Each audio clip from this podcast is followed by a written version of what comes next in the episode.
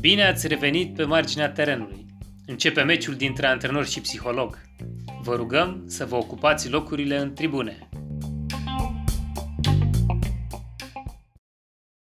Podcastul pe marginea terenului este un proiect dedicat actorilor din afara terenului de tenis. Noi suntem Elena Mădălina și Sergiu Mărgărit, psiholog sportiv și antrenor de tenis. Ne vom folosi cunoștințele de specialitate și experiența internațională pentru a aduce noi perspective unor conflicte vechi. Pentru menținerea confidențialității, caracteristicile personale și numele personajelor au fost modificate. Toate scenariile dezbătute sunt reale.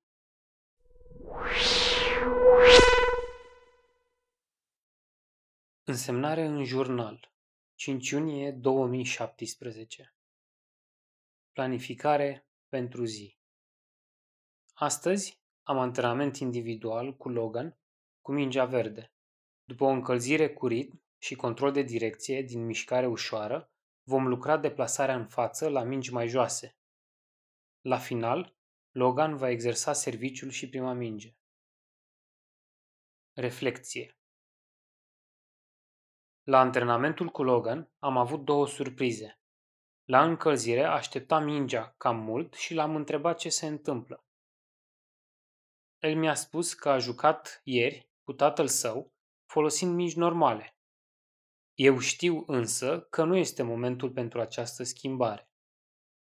Mai târziu, când exersam deplasarea la mingi mai joase, scurte, a început să folosească backhand slice, spunându-mi că l-a învățat tatăl său această lovitură. Eu încă nu l-am învățat această lovitură și acum are deja un început de lovitură nepotrivit. Va trebui să am o discuție cu tatăl său pentru a ne înțelege rolurile mai bine. Însemnare în jurnal 19 februarie 2019 Planificare pentru zi Astăzi am în program antrenamente de la 8 la 11 dimineața și de la 4 la 7 după amiază. Înainte de sesiunea de antrenamente de după amiază, am întâlnire cu tatălui Xavier despre cum va decurge pregătirea lui. Xavier folosește doar serviciu cu efect și este un subiect despre care vreau să vorbesc astăzi. Reflexie Din ziua de azi, m-a marcat un pic întâlnirea cu tatăl lui X. I-am vorbit despre serviciul lui X, dar mi-a zis că e bine cum este acum, fiindcă îi deranjează pe adversar și câștigă. De asemenea, m-a rugat să nu intervin în tehnica de lovire. Este interesant că m-a întrebat de partenerii lui X. A fost o discuție destul de ciudată și mă întreb dacă pot face ceva care să ajute la dezvoltarea lui X. Mă aflu într-o situație frustrantă.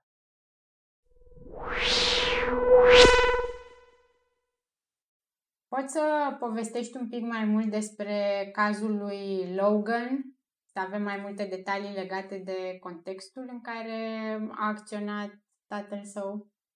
În um, prima povestire de mai devreme, tatăl copilului muncea în afara țării și atunci era plecat de acasă o perioadă mai lungă de timp și revenea pentru concediu câte două, trei săptămâni iar timpul petrecut cu tatăl său era important pentru băiat și prețuia foarte mult timpul ăsta și de foarte multe ori mergeau să joace tenis împreună, fiindcă tatăl lui jucase în copilărie și în adolescență tenis, dar nu la un nivel competițional național, să zicem, sau internațional.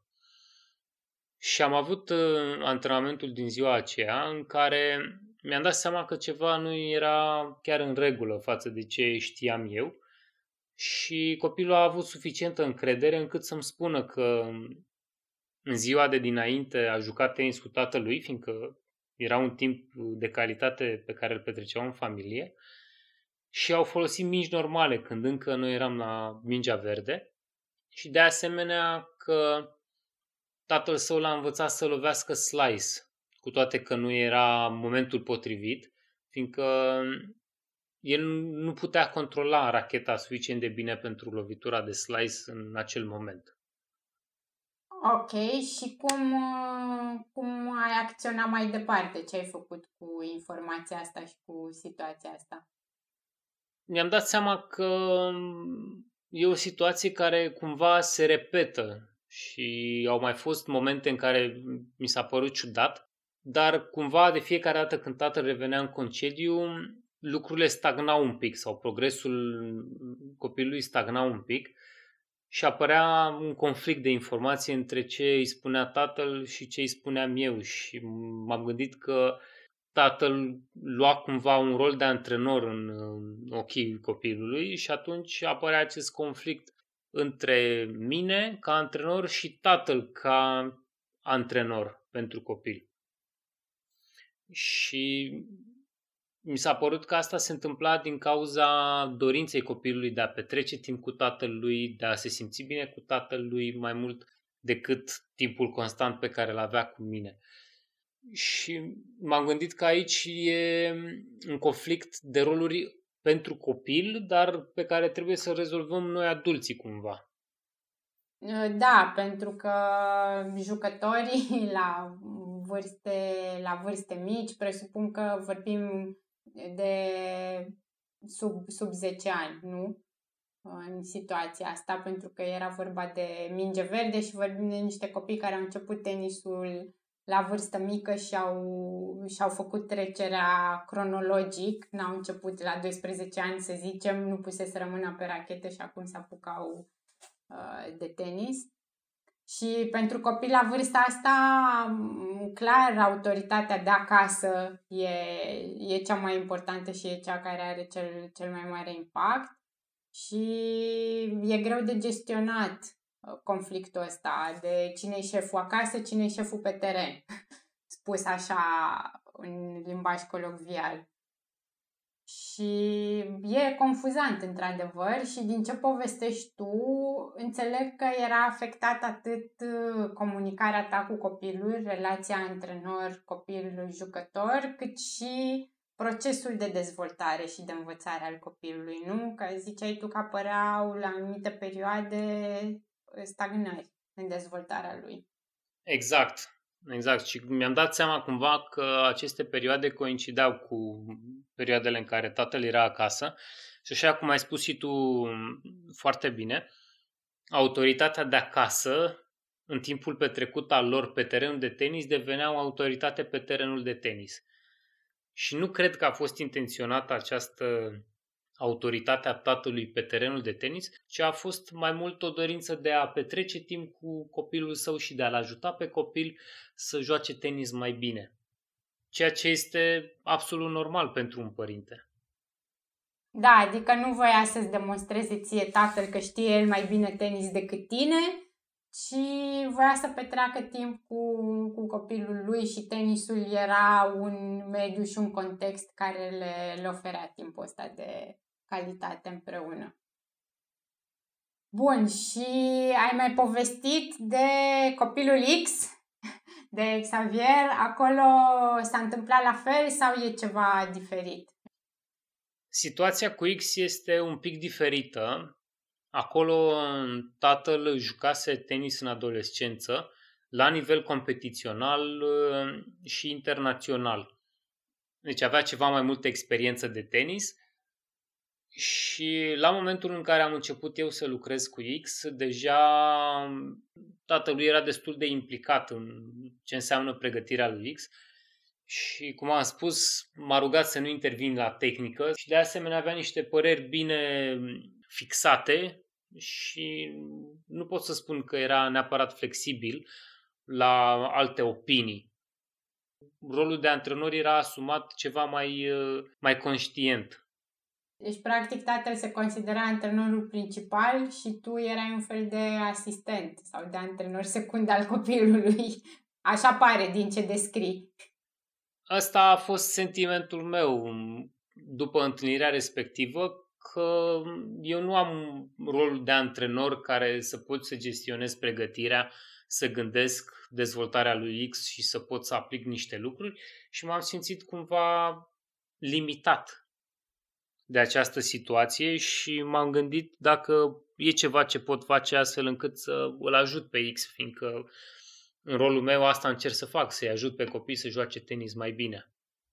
Știi ce mă mai gândeam? Că în situațiile astea două apar și niște nuanțe între tenisul de agrement sau tenisul jucat de plăcere și pregătirea pentru competiție sau pregătirea pentru a fi mai bun, pentru a livra un anumit rezultat, o anumită performanță într-un anumit moment în timp. Și mă gândeam cât de clar le e părinților sau dacă li se explică lucrul ăsta, când li se explică lucrul ăsta în uh, procesul de dezvoltare al copilului sau când iau contact cu programele livrate în uh, cadrul unui club de tenis. Diferența dintre tenisul de agrement și tenisul de competiție se poate face ceva mai târziu. Pentru a învăța tenisul ca și joc, eu cred că e necesar să existe competiția în club organizată, dar și competiția liberă în turnee organizate de alte entități. Și cumva toți copiii încep prin a experimenta competiția și ușor, ușor, unii dintre ei se îndreaptă către agrement, iar alții se îndreaptă către tenisul competițional conștient. Situațiile sunt diferite, fiindcă în cazul uh, lui Logan, el era în fază incipientă, adică nu ajunsese în punctul în care să ia o decizie de tenis de agrement sau tenis competițional, iar în cazul lui X deja era o decizie luată pentru tenisul competițional și mai ales pentru că tatălui X avusese experiență competițională, senzația mea era că oricum de la bun început tendința către competiție a fost pregnantă în cazul lui X. Cum ai încercat să abordezi discuțiile cu părinții celor doi copii și să rezolvi situațiile astea conflictuale?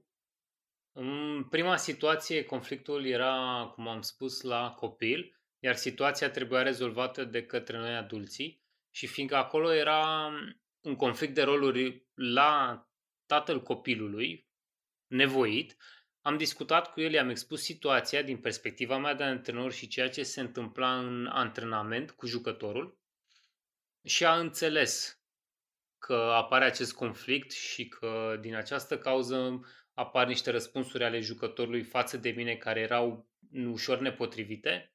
Și după ce am avut această discuție, tatăl a spus că este în regulă, că va vorbi cu Logan și că îi va spune să asculte de ce îi se spune la antrenament și să facă acele lucruri.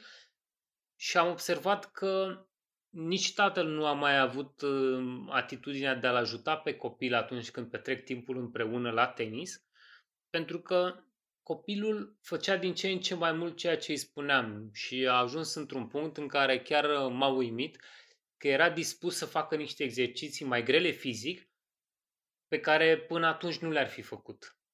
Și am corelat uh, acest eveniment cu o perioadă mai lungă în care tatăl copilului nu a mai fost atât de implicat cu sfaturi și cu acțiuni în ceea ce privea dezvoltarea jucătorului. Deci tu vrei să spui că a fost copilul mai motivat să facă exerciții mai grele când tatăl nu a intervenit?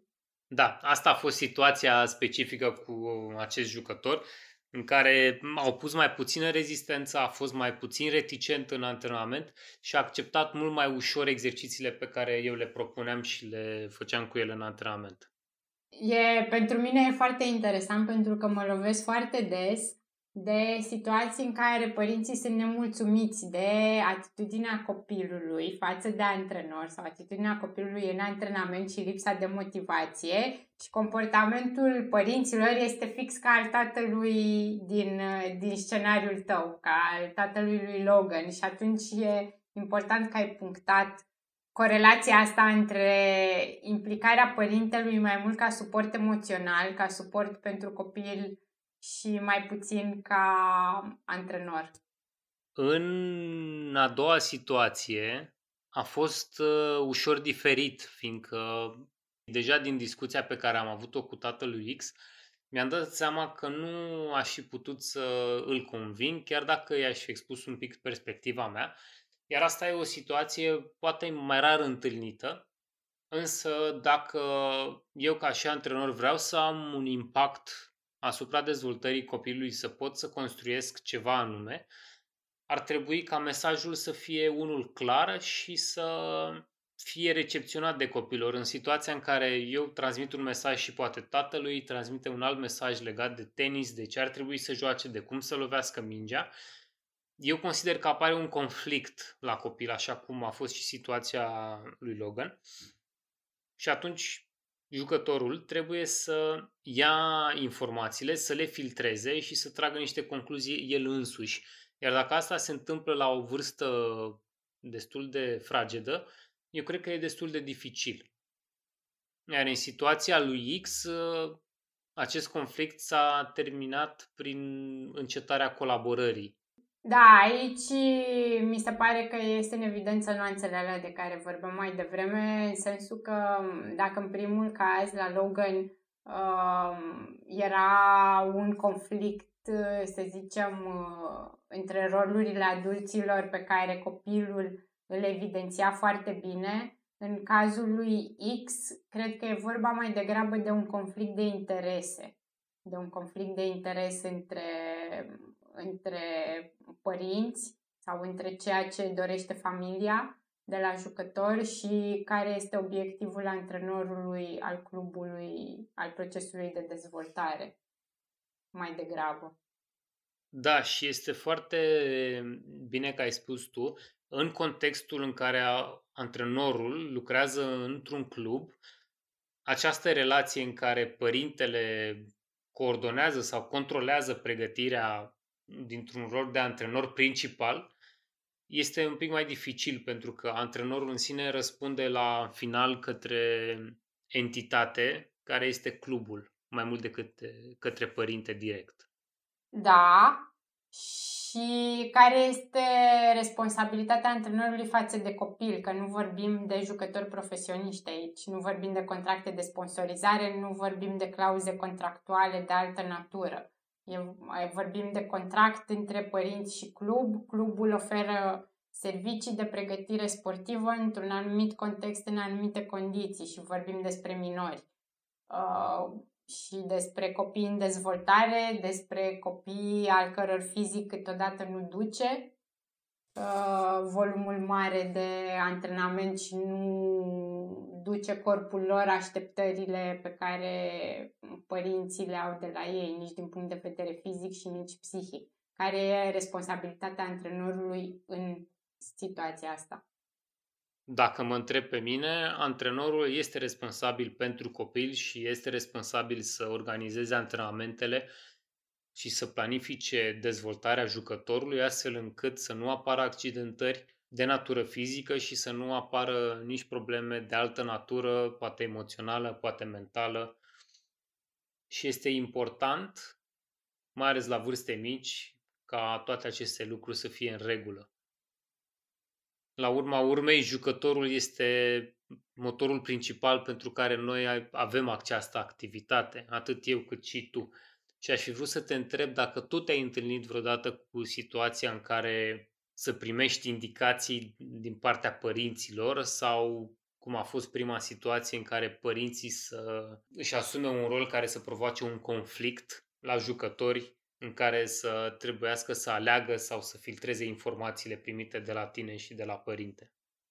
Uh, da, m-am întâlnit cu ambele situații, sunt foarte frecvente și cred că la psiholog, unde rolul psihologului sportiv sau rolul pregătirii mentale în sport este și mai puțin clar, și mai puțin definit, și mai puțin prezent în uh, conștientul colectiv al părinților de copii viitori sportivi, uh, situațiile astea sunt și mai, și mai frecvente și în ceea ce privește psihologul, uh, e ceva ce este gestionat cu prioritate. Conflictele astea de rol sunt uh, prioritare atunci când începe o relație de colaborare sau când tu ca psiholog explici rolul pe care îl ai. Este un prim pas pe care îl faci în momentul în care începi să lucrezi cu uh, un anumit sportiv, fie el minor sau major și cu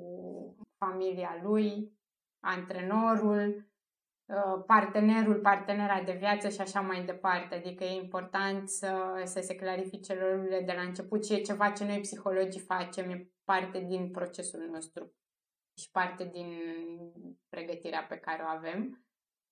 Um, în ceea ce privește primul conflict, ăsta de rol, pot să zic că așa cum ai rezolvat și tu cazul lui Logan și în ceea ce privește psihologul se rezolvă mai ușor.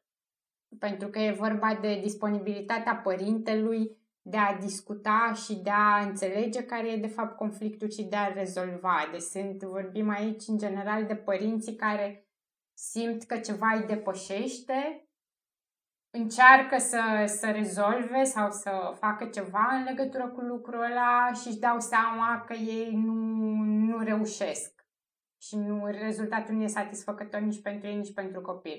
Și atunci vin și cer ajutorul unui psiholog și de multe ori e vorba de comunicare. Deci ceea ce fac eu îi ajut pe părinți să comunice mai bine cu copiii lor în, în contextul ăsta, că e vorba doar de faptul că mesajul părintelui nu este înțeles de copil și atunci e nevoie de ajutor în sensul ăsta cum să comunici mai ușor pe limba copilului și la părinții care nu petrec foarte mult timp cu copiilor, cum e cazul uh, tatălui lui Logan sau al părinților care au și ei altfel de program de lucru decât cel normal, nu lucrează într-un birou și nu stau acasă tot timpul, deci vorbim de marinari, vorbim de piloți, vorbim de medici, uh, de însoțitori de zbor, de părinți care au poate afacerile proprii, care au firme în domenii care funcționează altfel decât uh, munca de birou și atât.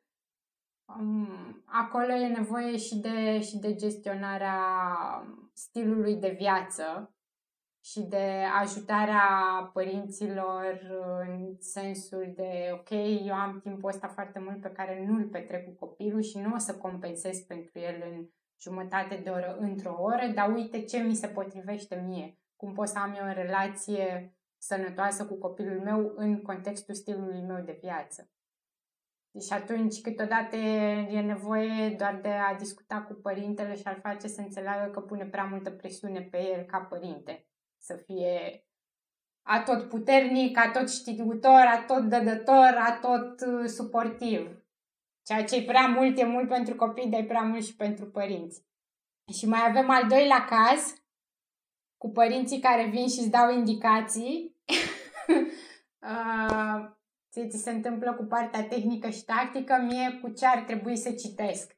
Am primit atât de multe recomandări de la părinți în legătură cu ceea ce ar trebui să citesc eu ca psiholog, ce cărți de psihologie au mai apărut și ce ghiduri de dezvoltare personală au mai apărut și ce informații îmi trebuie mie pentru a putea să-l ajut pe copilul lor, încât am zis la un moment dat, poate ar trebui să-mi schimb meseria. poate ar trebui să mă apuc să fac altceva, să-mi schimb profesia. Bun. Uh, la fel, ca și în cazul primilor părinți, e o problemă de comunicare în care informația pe care ei vor să o transmită copilului este procesată la nivel de adult și ei doresc să o transmită tot ca unui adult. Doar că în al doilea caz vorbim de părinți care sunt mult mai puțin dispuși să coopereze cu o terță persoană, să coopereze cu psihologul. Ei vin la mine pentru că vor să-mi paseze responsabilitatea pentru a rezolva o problemă de care ei nu au chef. Sau le creează prea mult disconfort.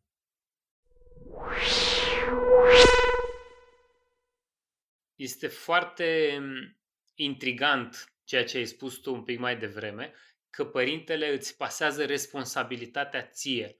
Deci cumva el vrea să-și păstreze autoritatea asupra procesului, dar pasează responsabilitatea asupra ta. Poți să spui cam ce ar fi în spatele acestei acțiuni a părintelui, de ce ar face lucrul ăsta, de ce nu ți-ar delegați autoritatea și îți deleagă doar responsabilitatea? Bun, aici e vorba întâi de relația de colaborare cu mine la nivel uh, mai superficial, să zicem, și de încrederea pe care o are părintele în mine ca specialist. Și relația asta nu se formează într-o întâlnire. E nevoie de o perioadă de timp pentru ca um, relația dintre părinte și psiholog sportiv să prindă conturi și să ne, să ne cunoaștem, să vedem ce, ce valori am eu, care este modul în care lucrez, cum se mulează asta pe obiectivele pe care părintele le are, pe procesul de dezvoltare sportivă al copilului. Și asta durează în general cam o lună, două de colaborare până ajungem cât de cât să ne dăm seama Uh, dacă putem lucra bine împreună sau nu, dacă ne putem defini rolurile și limitele și le și putem păstra. Iar la nivel uh, mai profund e vorba de un conflict al părintelui intern în care este foarte greu să-și satisfacă propriile nevoi și atunci încearcă să-și satisfacă nevoile prin intermediul copilului. Deci cineva care a vrut poate să aibă o carieră profesionistă în tenis și a jucat până la un nivel destul de înalt și a dat seama că nu o să reușească, a avut un plan B, să zicem, și a deschis o afacere, a reușit să pună în aplicare lucrurile pe care le-a învățat la tenis în mediul de afaceri, are o afacere de succes, acum are un copil Evident, îi place tenisul, iubește tenisul um, pentru ce, ce i-a dat în viață, atât ca și competență sportivă, cât și celelalte lecții pe care le-a învățat. Și simte că poate să folosească toată înțelepciunea asta și toate cunoștințele acumulate de el până în momentul de față pentru a-l propulsa pe copilul lui mai sus decât uh, a reușit el să ajungă și la fel Uh, crede că nu o să repete greșelile pe care poate părinții lui le-au făcut cu el și atunci își concentrează toate, toate mm, resursele și toată energia în chestia asta. Și aici revenim un pic la ceea ce discutam și episodul trecut, la a-ți vedea copilul ca pe o persoană, o persoană diferită, cu nevoi proprii, cu preferințe proprii, um, cu alte competențe, alte talente decât ale tale. Și de multe ori trec ani de zile în care părintele fuge de conflictul ăsta, conflictul lui. Știi, de ok, eu poate n-am reușit să fac chestia asta, unde sunt acum în viață, ce vreau să fac, cine e persoana din fața mea. El ce vrea, unde se situează. Da? Eu am fost frustrat, sunt dezamăgit, sunt ofticat că n-am reușit să fac chestia aia. A însemnat foarte mult pentru mine, a fost un vis pulberat, a durut. Și atunci, în momentul în care ei vin la mine și se întâlnesc cu mine, ei sunt în continuare în fugă de conflictul lor personal și după ce au epuizat, știi, toate variantele, ok, am găsit cel mai bun antrenor, a progresat suficient de mult, l-am dus la turnee internaționale, are cea mai bună rachetă, cel mai bun echipament, merge la cea mai bună școală, are nutriționist, eu fac tot ce pot mai bine ca el să progreseze și de ce nu se întâmplă. Și apoi, a, păi e demotivat.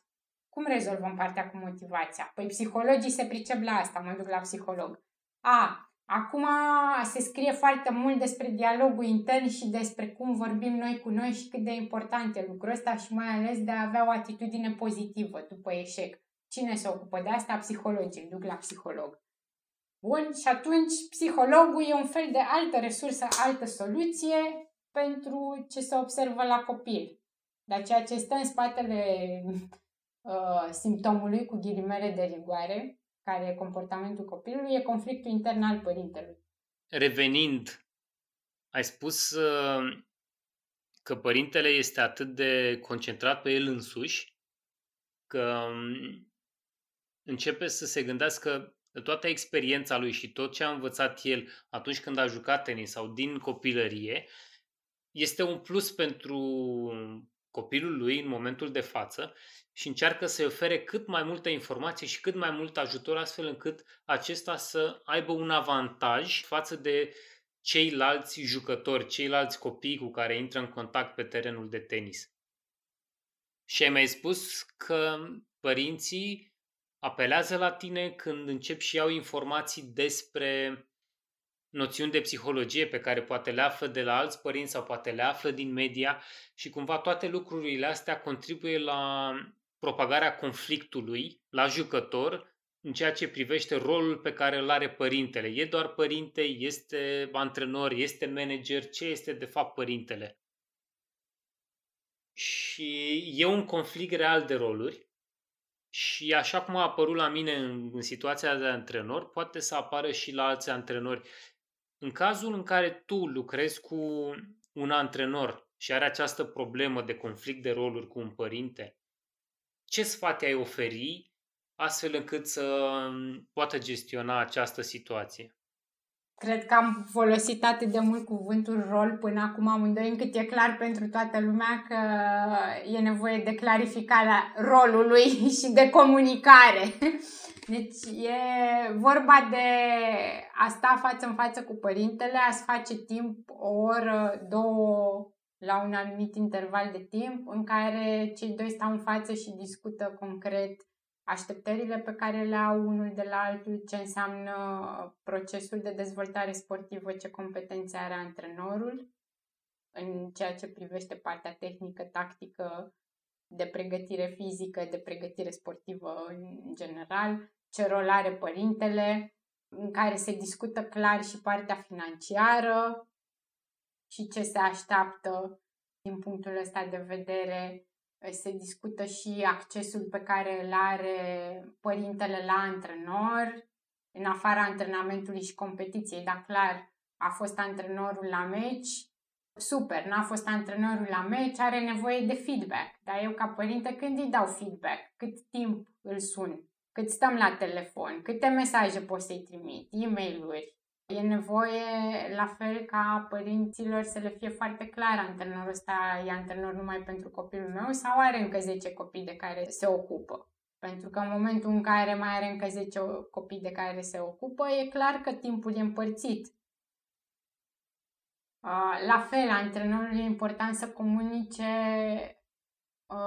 ce fel de informație este necesară din partea părintelui la ce am eu nevoie ca antrenor să știu de la părinte ca să pot face programul mai bine, ca să pot comunica mai bine cu copilul, ca să mă pot adapta nevoilor copilului.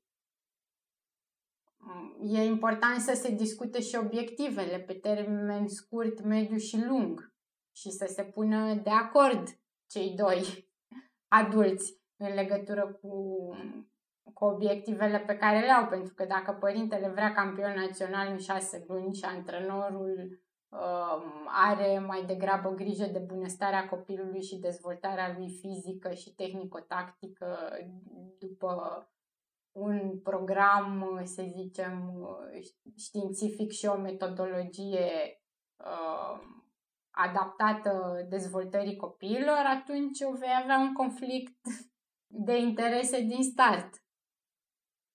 Și cred că e vorba și de identificarea uh, conflictelor. Știi, ăstora de idei, de metodologie, de comunicare, e vorba câteodată și de identificarea tiparelor de comunicare și de a înțelege fiecare ce, ce vrea să spună celălalt. Pot să dau un exemplu, nu neapărat din categoria antrenor-părinte, din categoria antrenor-psiholog, un exemplu personal cu un antrenor de tenis de badminton. Folosea foarte mult cuvântul agresiv cu jucătorii și îndemna să fie agresiv în joc, dar ceea ce voia să spune de fapt era că jucătorii trebuie să fie pozitivi în momentul în care uh, întâmpină un eșec în meci, în momentul în care fac o greșeală. Era vorba de fapt de cum îți revii după ce greșești și cum te resetezi pentru a juca următorul punct astfel încât să fii în avantaj. Și a durat vreo trei luni ca eu să înțeleg exact lucrul ăsta și ca eu împreună cu antrenorul și jucătorii să putem sta la masă și să avem o discuție despre asta pentru ca jucătorii să înțeleagă și ei ce vrea antrenorul de fapt de la ei. Și ăsta este un exemplu foarte bun în care apare un conflict de informație de la antrenor la sportiv și poate să apară la fel și de la părinte la sportiv și e un talmeș-balmeș. Exact, exact. Știi ce mă gândeam că ar fi interesant să povestim cum am abordat noi situațiile astea conflictuale cu părinții, um, pentru că noi avem privilegiul de a lucra ca psiholog și antrenor împreună cu aceiași părinți. Și cred că multe dintre conflictele care au apărut de-a lungul timpului s-au, s-au rezolvat. În situația noastră, triunghiul părinte, antrenor și psiholog a funcționat și cred că noi am făcut uh, niște lucruri care ne-au ajutat la a avea succes în această colaborare. Iar faptul că am organizat întâlniri comune cu părinții și nu le-am făcut uh, separat a avut un impact foarte mare, fiindcă e o oportunitate de a clarifica ce rol are fiecare, antrenorul și psihologul în pregătirea copiilor și o oportunitate pentru părinți de a-și clarifica ce roluri avem noi și ce rol au ei, dar de asemenea este o oportunitate de a ne delimita un pic rolurile fiecare de antrenor, de psiholog și de părinte și fiind toți trei la un loc, este foarte clar pentru toată lumea unde se situează fiecare. La acest proces am adăugat monitorizarea jucătorilor pe care o facem împreună, tu ca psiholog și eu ca antrenor, și discuțiile pe care le avem în baza monitorizării conduc la o bună comunicare între noi pe care mai apoi să o transmitem părinților.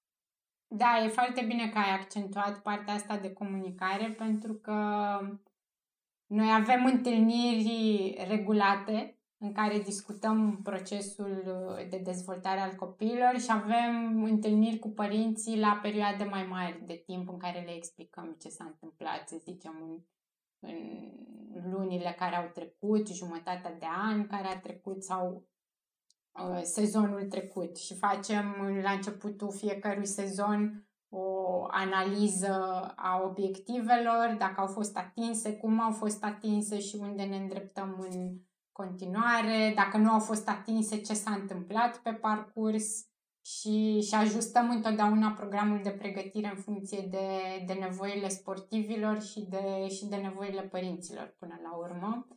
Și aș mai puncta faptul că în afara întâlnirilor între antrenor, psiholog și părinte, au existat și există întâlnirile antrenor, psiholog, părinte, sportiv, în care sportivul are un cuvânt de spus, în care opinia lui este importantă, în care luăm decizii împreună în legătură cu ceea ce se va întâmpla în continuare, în legătură cu activitățile, cu obiectivele.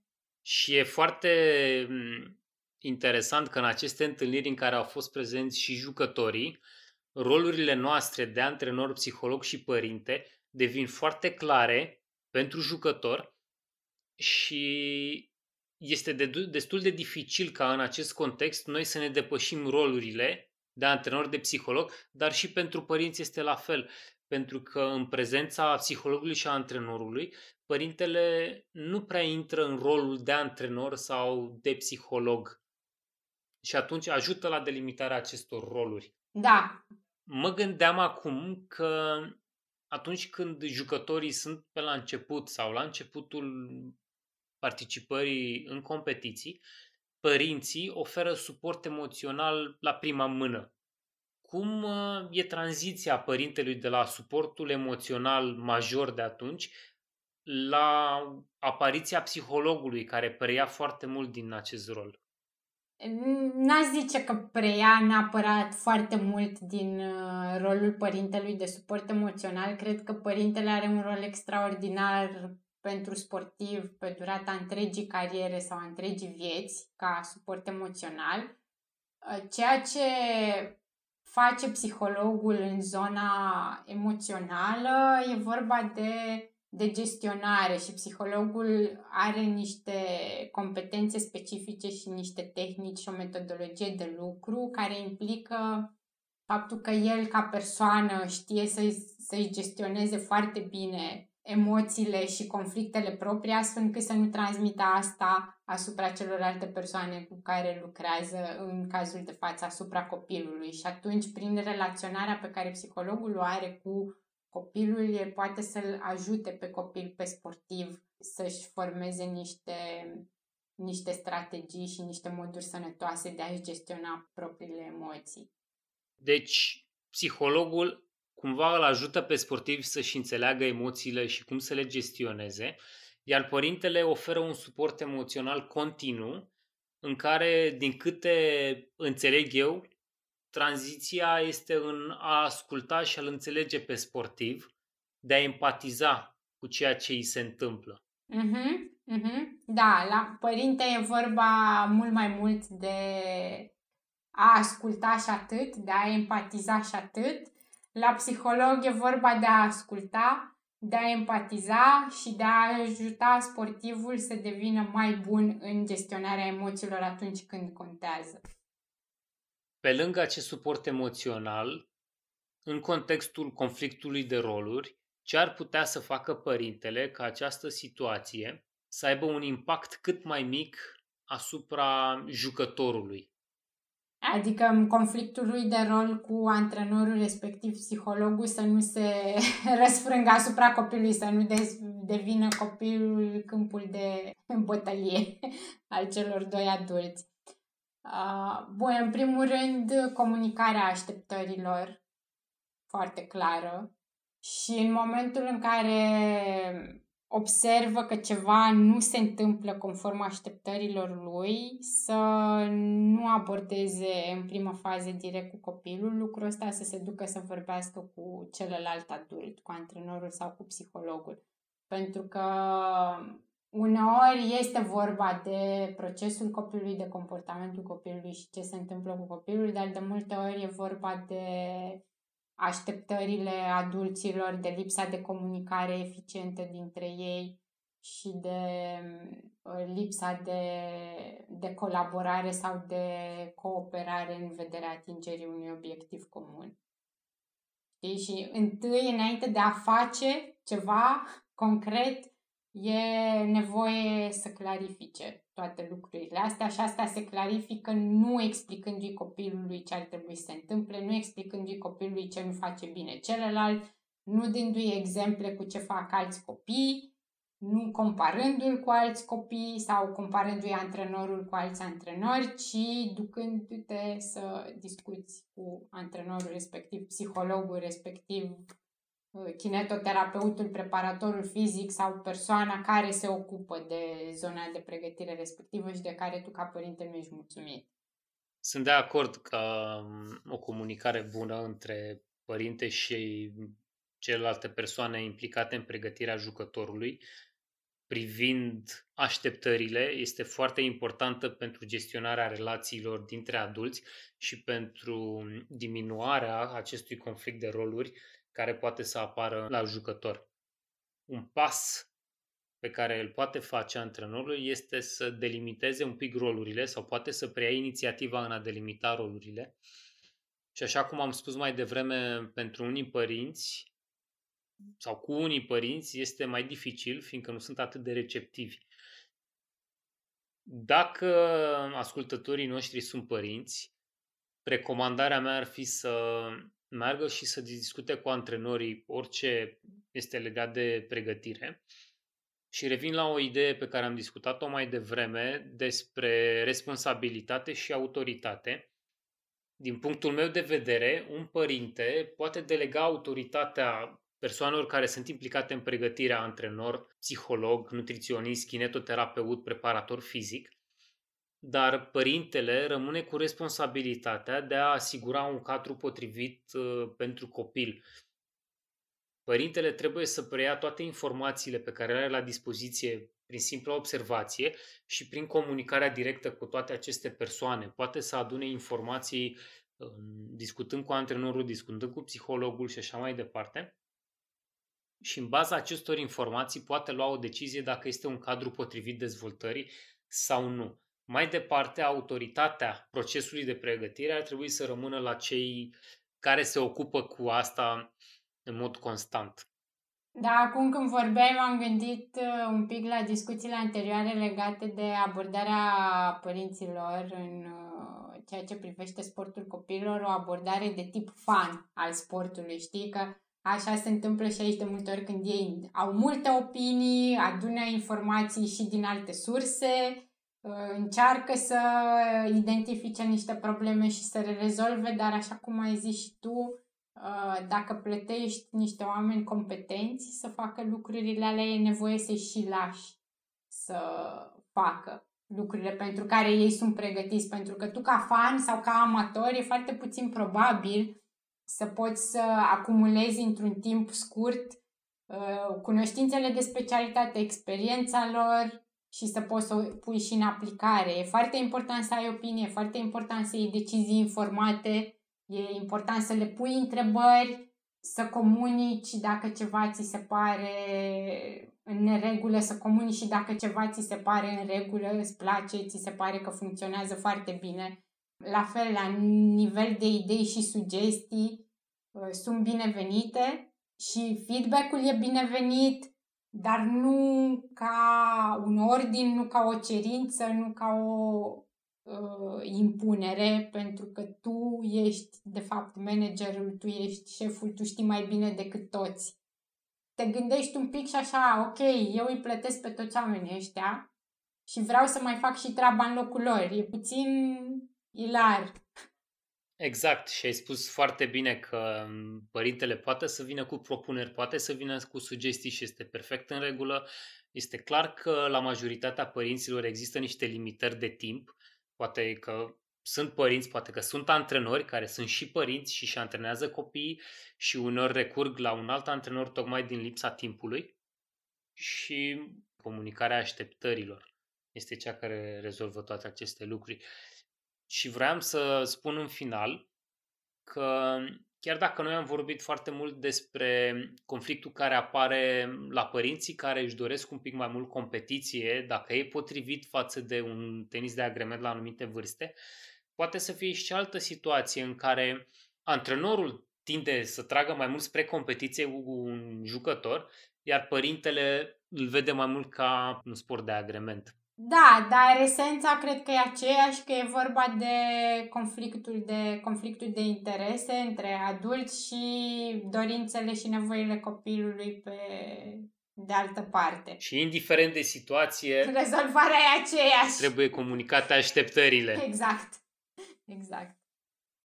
Încheiem aici acest episod cu speranța că vă puneți niște întrebări despre ce rol aveți în ochii copilului dumneavoastră și cu ideea că dacă reușiți să comunicați eficient cu antrenorul, nici nu vor apărea probleme în privința rolului pe care îl îndepliniți în viața sportivă a copilului dumneavoastră.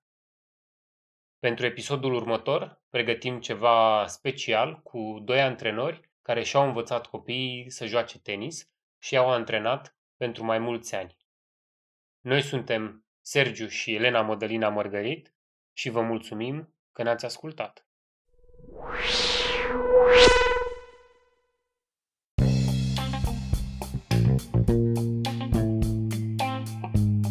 Joc, set și match. Până data viitoare, vă dorim experiențe fără regrete.